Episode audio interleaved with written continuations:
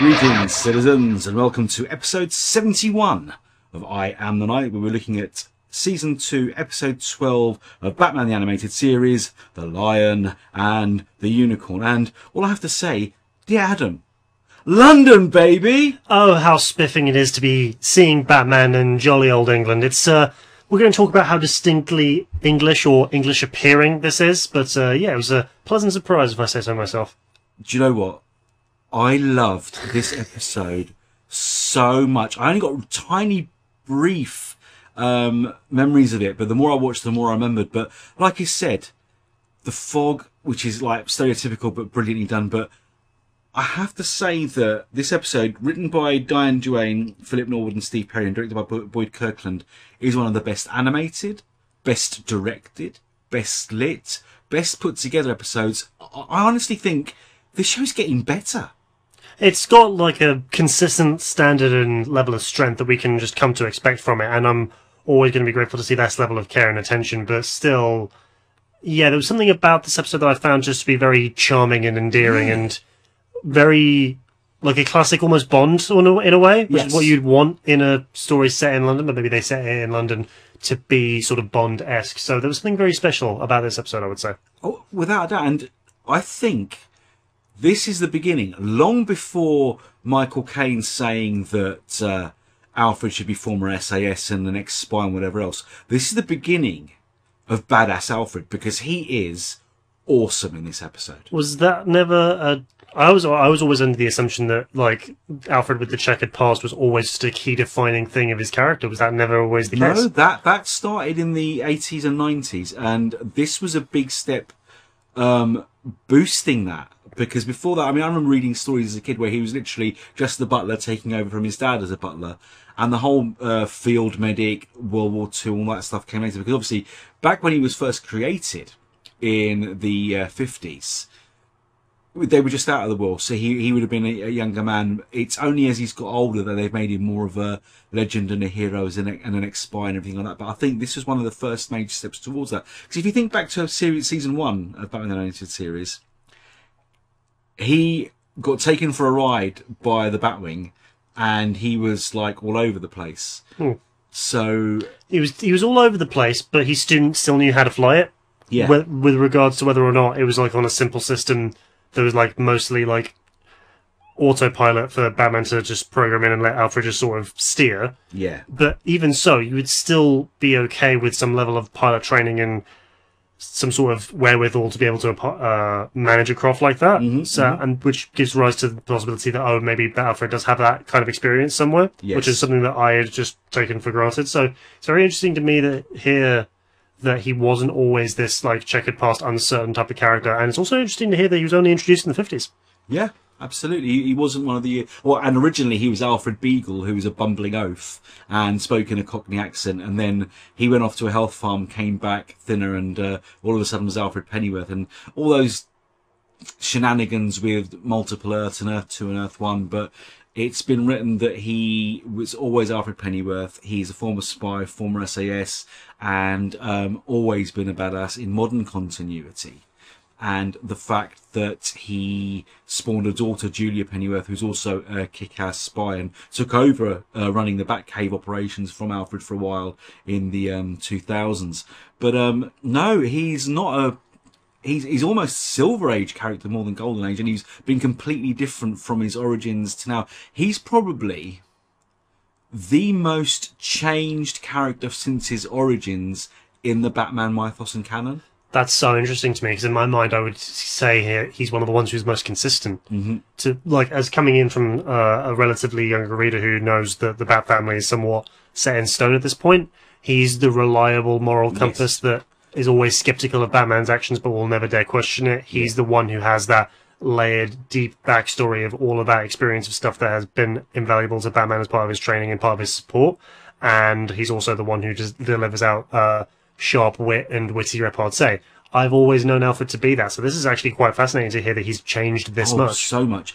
The day the Alfred we have today, well, actually the Alfred we had until Bane murdered him a couple of years ago in uh, Tom King's Batman run, which Tom King didn't want. D C made him do that. Um, the the, the Alfred that you know has actually probably been around as long as you have. Um, he's a product of the late eighties and early nineties. I find that really interesting. I, I honestly had no idea, and I'm certain that many other listeners would be just yeah. as surprised as I am right Absolutely. now. Absolutely. If I put out some, even some comics from the eighties, he's a man that came to work for the Waynes when um, Bruce was already a uh, child. And it's been retconned that he helped raise Bruce from birth, and that whole thing's a late eighties, early nineties change to canon. And yeah, well, that's the Alfred you know your entire life, because that's the Alfred that's been around your entire life. But still, like, it's just become such a clear vision mm. of the character that nothing else has really stuck or Agreed. has been interesting. And I think that's quite that's quite nice. We get the, such a strong vision of Alfred because that's the one Absolutely. that is the most supportive and the most good and the most nice. We get to see him as that close confidant and the advisor and the teacher, because that is what Batman needs. He doesn't need some bumbling idiot to sort of pick up exactly. for and make up the questions like that. It's very easy for a lot of adaptations to depict like um, Doctor Watson like that. Yes. Trailing after Sherlock Holmes. But which isn't was, how Conan Doyle wrote it. Which isn't how Conan Doyle wrote it. And it's just, frankly, just doesn't make sense for a doctor that's been through the wars. He yeah. wouldn't be an idiot, and exactly. why would Alfred be? So, yeah, this clear vision of the strong, determined, experienced Alfred was just the one that makes the most sense, which is why it's the one that stuck the most. Yeah, absolutely right. And he is awesome in this episode. He fights truth serum. He's a code breaker, a former spy, and the way he deals with, and this is hilarious to me, the, the fact that the two British goons are called Bert and Ernie, to me is just pure magic. The way he handles them when they first try and approach him when he gets to London to help his cousin, that is, uh, fellow spy Frederick, is just vintage Alfred, tripping up with the umbrella, knocking him over, dropping him in the puddles. Awesome. I think that's just a very British way of fighting. It's just oh, like, yes. have at thee. I have, I have a large umbrella because, by stereotype, it rains a lot here in England, so I will use it as a weapon. Now, interestingly, it didn't rain in this episode. It was just a very nice haze, but we'll talk about more London things in a minute, probably. Oh, it was several London things, including one little uh, mistake which got rectified later on, but we'll, we'll come to that when we talk about our highlights and lowlights of the episode. But yes, great uh, vision of London. Um, it was atmospheric, moody, no rain, but tons of puddles, mist, fog, atmosphere, classic British landmarks. I, I, I just loved this episode. I loved it, every yeah. second of it. I think we're going to talk about the London sort of visuals, which was what you highlighted was just so strong about the whole like look of the episode. I find it really interesting to say that the the Big Smoke, which is a co colloquial yes. name for London, yes. was sort of represented by that haze, even though I know full well that many American cities, like your L A's and your Boston's, way have, more way more, have way more smoke and haze, be it from the sea fog or from pollution. So I don't know why it necess necessitated that, but like still it was quite nice. I think if we're going to forgive it, I think the thing that made it so distinctly London, other than Big Ben and the Houses of Parliament, yes. because I don't know why in every bit of T V media or movie media, if you wanted to depict London really quickly, you just showed that shot of the South Bank. Yep. Because everybody knows those landmarks, which yep. is fine. It's great. It's a callback. Everybody knows the New York skyline. Everybody knows the Seattle Space Needle. Everybody knows that part of London. Yep. It's fine. It was the Route Master buses for me. Yes. The big red buses that have the doorways at the front, at the yes. middle, and at the back. Yes. They're so quintessentially English, although we English people would know that they are a, they are an oddity. They are somewhat of a relic. We barely see those anymore. They're, Back they're in ninety-three, though, they were still around. As much as they as much as they are regular buses now, or are they starting to like phase they out. They were starting to phase out the old Route Masters by ninety-three, because you know this. The, the, we saw a, a couple, and a couple of them had the automatic doors, which are more like the modern buses of now. But the one, um, yeah, they're, they're, well, they're all still big red double decker buses, but the old Route Masters, yes, there were a couple left in the nineties, but not many. Well, fair enough, but still, it's a very quintessentially oh, English yeah. thing Absolutely. that I wanted to call out, and I was very curious to see why we had those lampposts, those Lion, Witch and the Wardrobe lampposts, as part of the English sort of design thing, unless you want to save that for later. No, because I honestly didn't notice them, but they are part of the old East End. So maybe, well, in current folklore, in the Pennyworth wonderful, I should say, the wonderful Pennyworth series, he's an East End boy, which obviously is typical because he sounds uh, just like the actor that plays him, Jack Bannon, who sounds like a young Michael Caine, and East End boys both. Yeah, so I think that's just another way to reinterpret Alfred, because he's either like quintessentially English yes. or somewhat rough and round the edges, but mm. there's still something so universal to the character that yeah. he's there, who's been seasoned, been through some stuff, but still helps Batman as best as he can. Uh, yeah, I thought as long as there's some consistency there, yeah. we're, we're fine with it. Absolutely. And that whole lamppost thing and uh, East End London and buses and Big Ben and everything else and the fog, um, it's just to remind our American cousins that this is the land of Jack the Ripper. Ah, to make it nice and creepy, yeah. Exactly. Well, that's just what most people know us for. Unfortunately, yeah. But then again, I think it was also just like a strong, clear visual difference. They wanted to show, all right, we're not in Gotham anymore.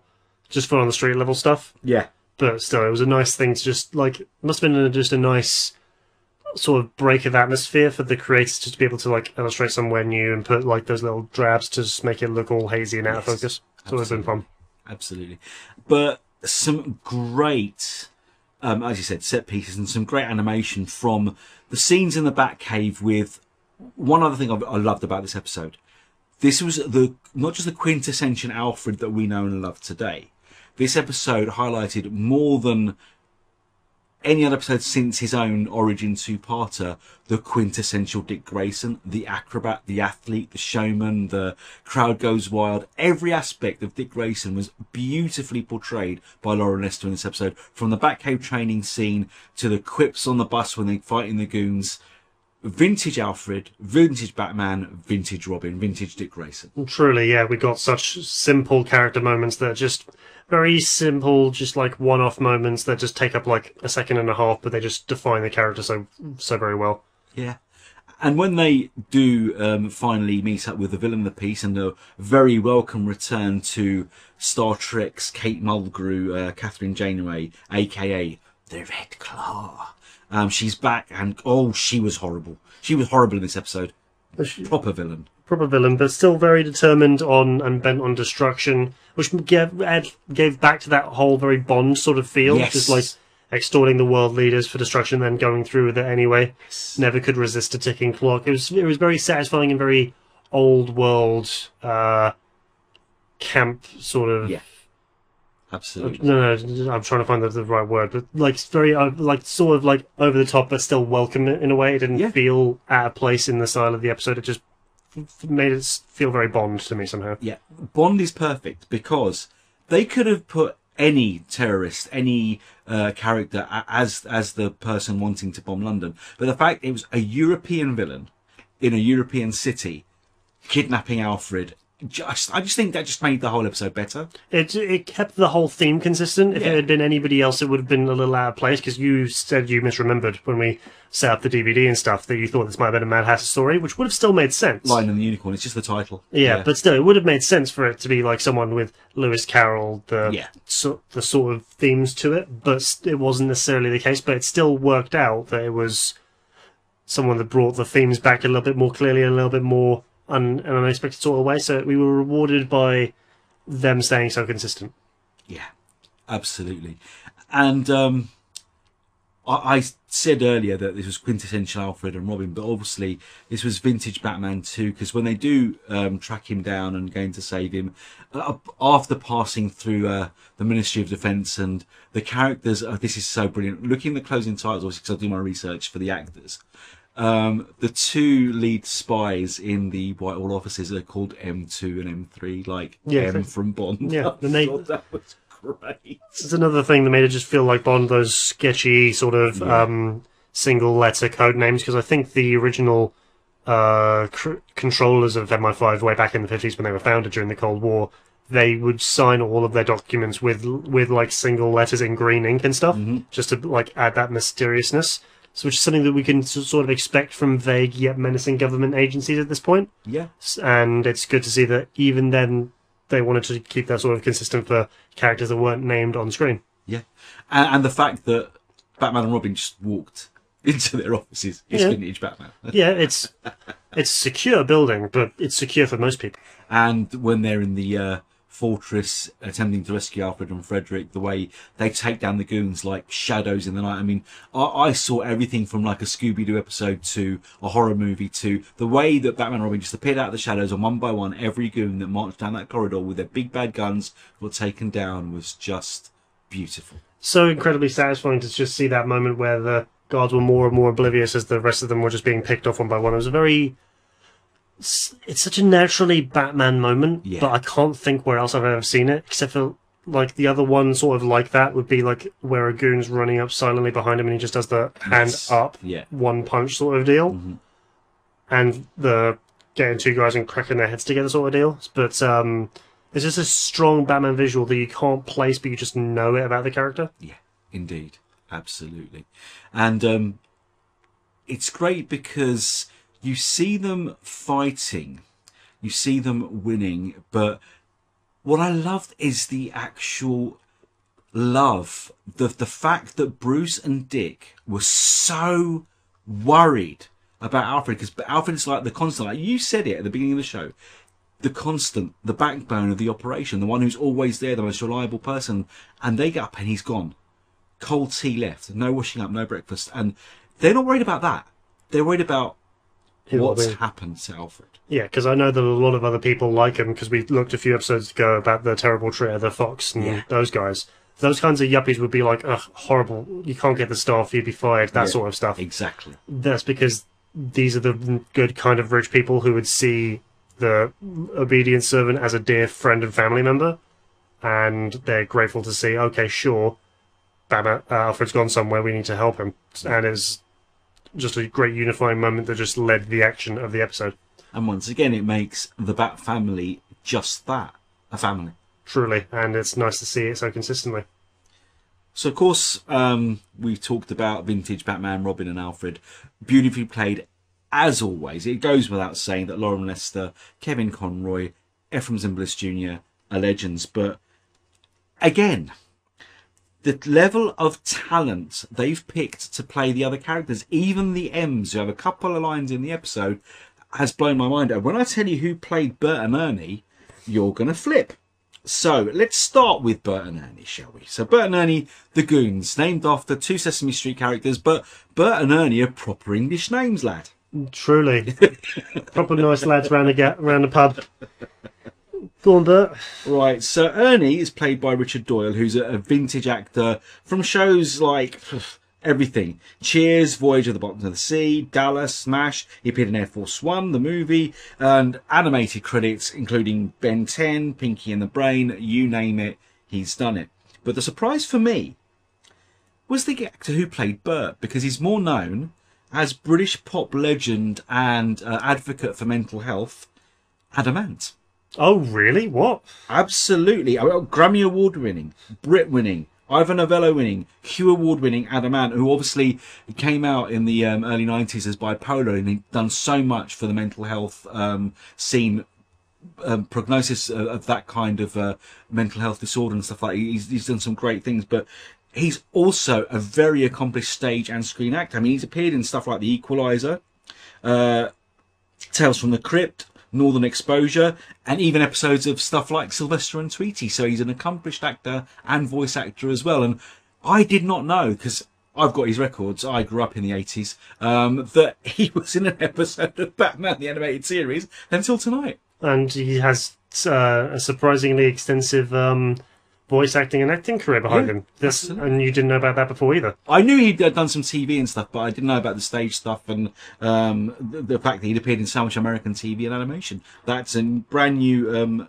thing for me to find out today. Well, it's certainly an unexpected and pleasant surprise to a big icon like that of the eighties in the most unexpected place. Absolutely. I love little surprises like that. Absolutely. And let's talk about the two M's.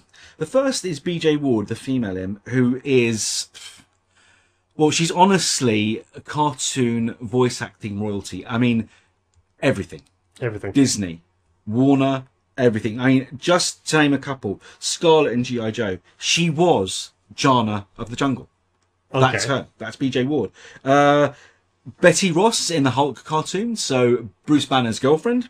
But more than anything, she's one of the most consistent and prolific Velma from Scooby-Doo. Oh, wow. And Betty Rubble from the Flintstones. Oh, wow. That's that's a nice blast from the past, a great classic Hanna-Barbera. On a, on a related note, yeah. uh, as the time of recording of this uh, episode, dear listener, right, uh, right around now should be the hypothetical time when uh, the father of the Jetsons would have been conceived. Because oh, wow. The, because, the Jetson, because his birthday is middle of twenty twenty-two. Oh, wow. So...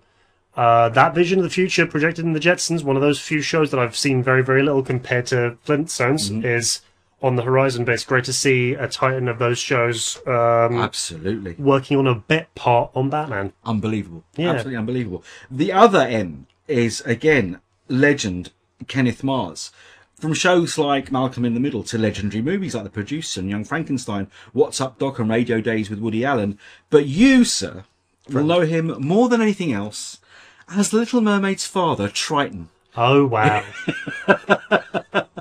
One of those voices. I, just said, I knew voices. I knew the voice, didn't I? I said to you, I know this voice. Yeah, you have the you have the tendency to just sort of like put little comments and uh, questions to things while we're while you're watching stuff.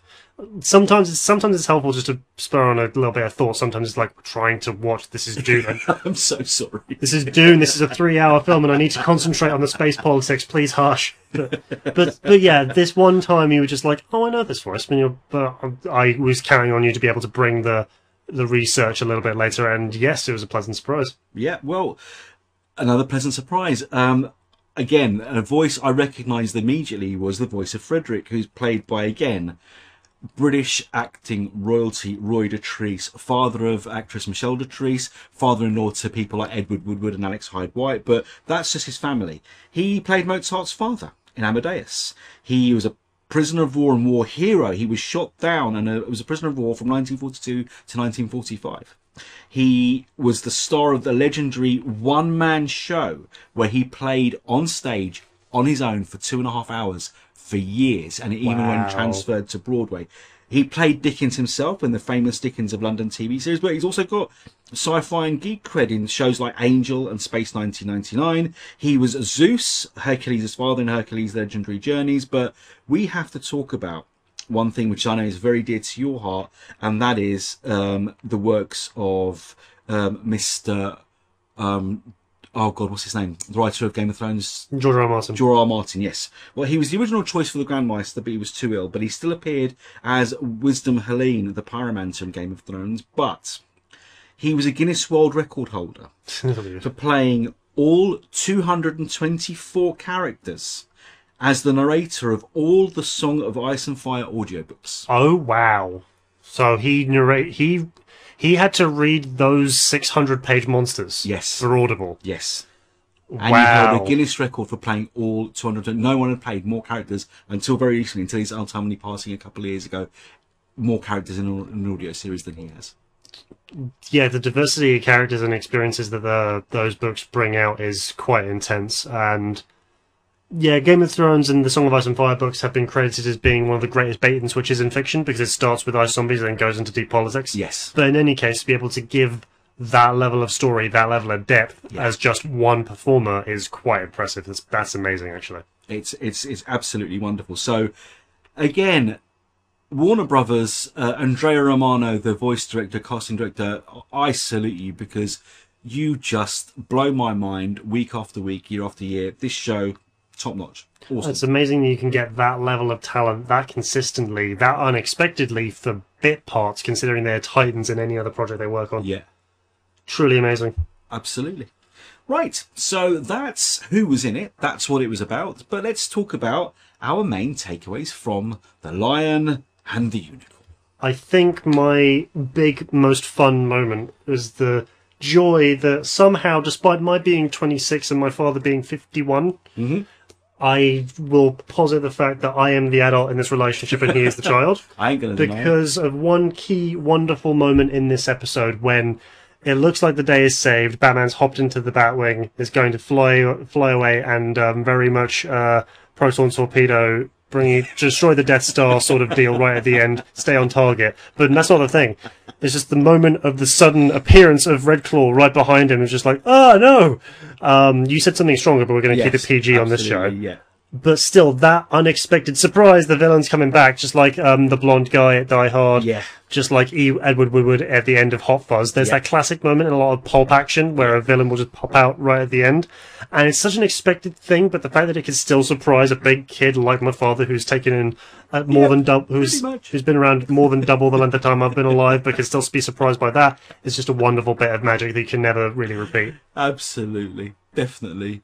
Um, takeaways for me, one great one, um, Alfred being so sad about knocking out a goon, and a female goon. Thank you, Equal Rights Movement. Female goon in this series and a female lead villain. Brilliant. Um, yeah, taking her out uh, W W E style with a chair and realising it was a Louis the fifteenth chair and being so distraught about it. Well, uh, it may, reminds me of... Um, Classic. Certainly reminds me of that bit in The Last Crusade where... Um, Sean Connery oh, thinks yeah. he's broken a uh, Ming Dynasty vase, but it is a fake. It's a fake, so you can tell it's from the cross sections. It's fantastic, absolutely fantastic. But still, it hurts you to break something like that. Yeah. And one minor quibble. Um, this time, I spotted a continuity error. Oh dear! And it involves our beloved route masters. The first time you see them, the door is on the wrong side. It's on the American side of the bus, but when it stops and they drag the goons off, it's on the correct side. So I'll just uh, chalk it down to we saw that bus driving by the reflection or something. I don't know. I'm just going to make up crap to because that's one tiny little gripe about for me what was a ten out of ten episode. Loved it. Well, listeners, I have um I have what I believe is uh, believes to be known as shutter speed vision. I edit a lot of audio and video for various projects, so I'm good at like getting out clear moments in a thing, so I see things quite quickly, and I. I've spotted continuity errors in this show before. We've talked about it, but yeah. I truly didn't spot that one. Yeah. So that one I'm even more willing to forgive because even I, even my eagle eyes didn't well, see it. There you go. Well, that's good enough for me. Amazing. Adam. Yay. Right. So, yes, that was another episode of I Am The Night, uh, The Lion and the Unicorn. We loved it. But tell you what else I love. I love hearing about what Adam does when they're not doing I Am The Night. Adam, what does thou does? I does a lot of things. I truly does do a lot of things. For Batman-flavoured things, or for rather D C Comics-flavoured things, look to my many reviews a month on Dark Knight News. Both Catwoman and Suicide Squad are in excellent spots right now. But for my one true love, P C and tabletop gaming, look to our pride and joy, oh, yes. Fantastic Universes dot com, for my thought pieces, reviews, and general quibblings about digital card games, gacha games, and the latest releases for P C, console, tabletop, and everything in between. Look to the Apotheos Studios blog for long-haul articles about supplements for fifth edition Dungeons and Dragons, general nerd news, and anything to level up your T T R P G experience. And look to Runeterra C C G dot com for hard-hitting news and deck brews featured in and around the League of Legends card game. Follow me on Twitter at IsItTinkerer. Look to Twitch.tv forward slash IsItTinkerer for my card gaming uh, live streams. Look to... The Hostile Atmosphere on YouTube for my P C Let's Plays. Look to No Ordinary Heroes for my Dungeons and Dragons Let's Plays. And there are podcasts out there in the in the ether for you to listen to as well. As I said, I make a lot of content. Yes, you do. And it's all marvellous. Do check it out, especially if you're a big gaming fan. If you're a comics fan, again, you always check out D C Comics News and Dark Knight News because this is part of the D C Comics News podcast network. We also find shows like The Spinner Rack and...